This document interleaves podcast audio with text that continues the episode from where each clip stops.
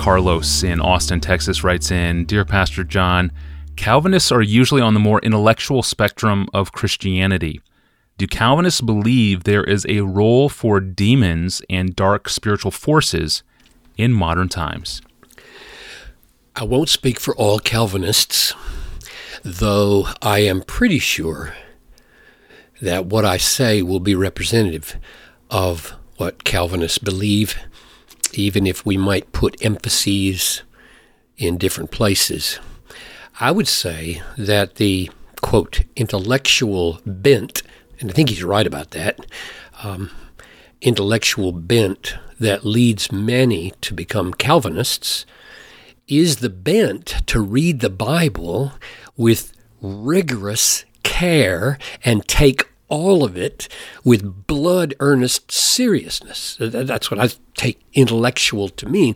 It's, it's not generally Calvinists who use their intellects to contradict hard things in the Bible. Calvinists are more often the ones who use their intellects to see what is inescapably real in the Bible and teach it no matter who likes it or not.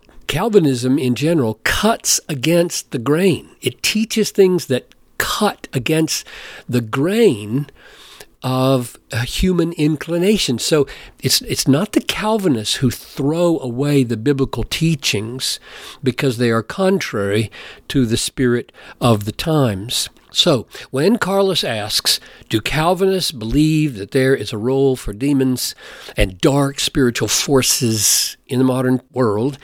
Uh, my answer is yes, because the Bible teaches that Satan and his demons are real and massively influential.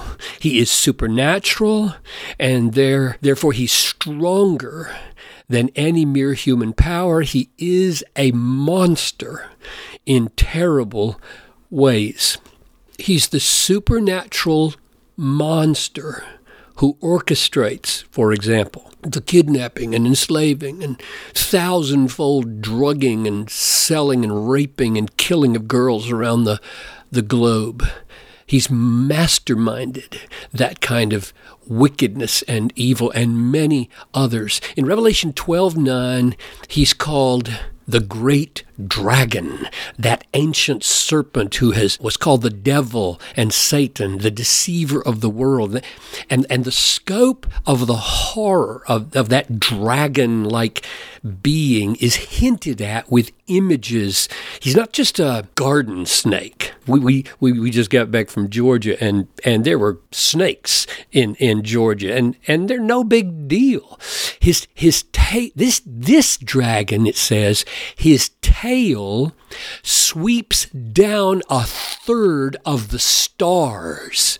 Now, what's the point of that image? Like that, he crouches at Bethlehem to devour the Son of God. And failing that, it says in verse 17 of chapter 12, the dragon became furious and went off to make war on those who keep the commandments of God and hold the testimony of Jesus. So this is this is the monster who sweeps down a third of the stars, wants to eat the Son of God, and failing that, he wants to eat us. And he's marauding through the world for those who, who bear the testimony of Jesus. And the way the way he makes war is by delusion and murder. He's a liar and a murderer.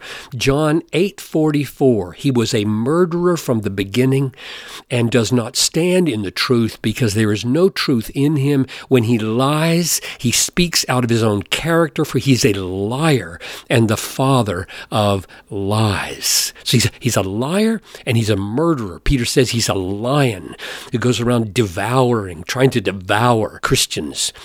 He's not local. He's not a tribal deity. He's he's global. I mean, his tail is sweeping down stars. It, it says in John, 1 John 5, the whole world lies in the power of the evil one. That is absolutely stunning. The whole world lies under or in the evil one.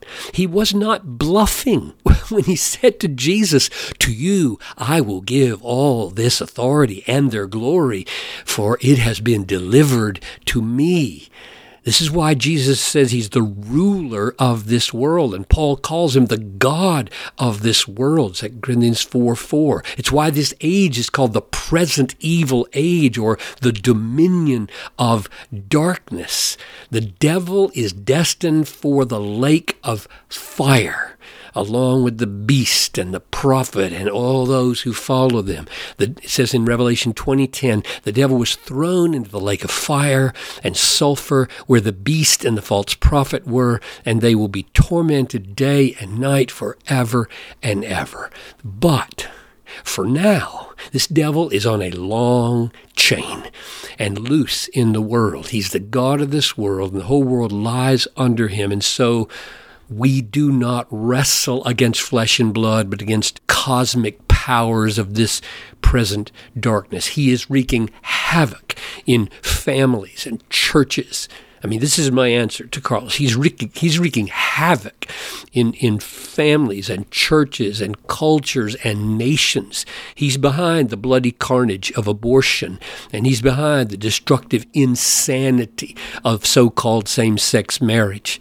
And he's behind the intractable racial, ethnic hatreds in the world. He's behind the industrial and political structures of corruption that fatten the pockets of the rich and, and powerful with no concern for the poor and the weak. He's behind the horrors of Islamic terrorism and, and the blows that they they wreak against innocent people almost every day. I've just been blown away recently by s- some suicidal bomber in Afghanistan or Iraq or Saudi Arabia is blowing up innocent people.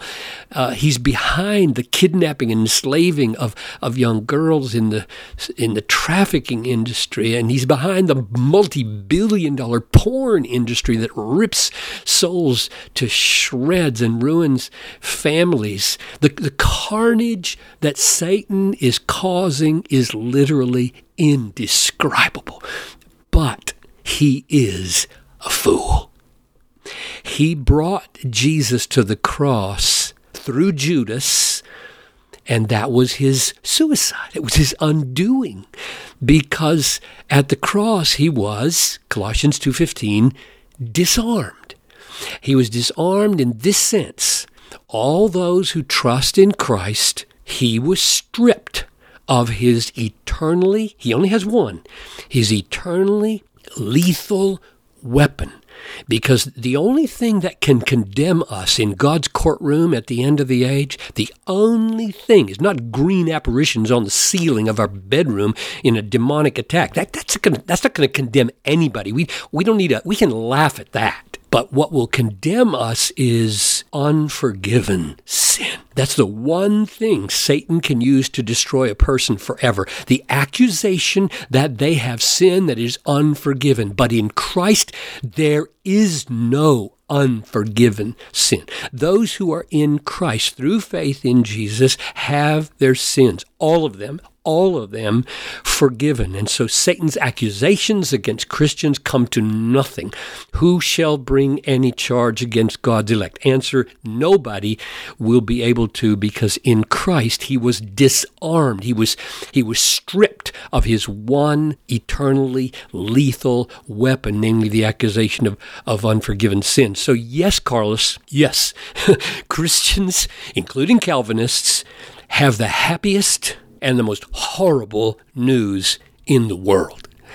Outside of Christ, there is darkness and bondage and death, and behind it all, a monster of supernatural power, and you don't have a snowball's chance in hell of resisting him outside of Jesus. But Christ has conquered him, and in Christ there is light and freedom and life and joy forever. Wow, that is strong and sobering. Thank you, Carlos, for the question. Thank you, Pastor John, for the response.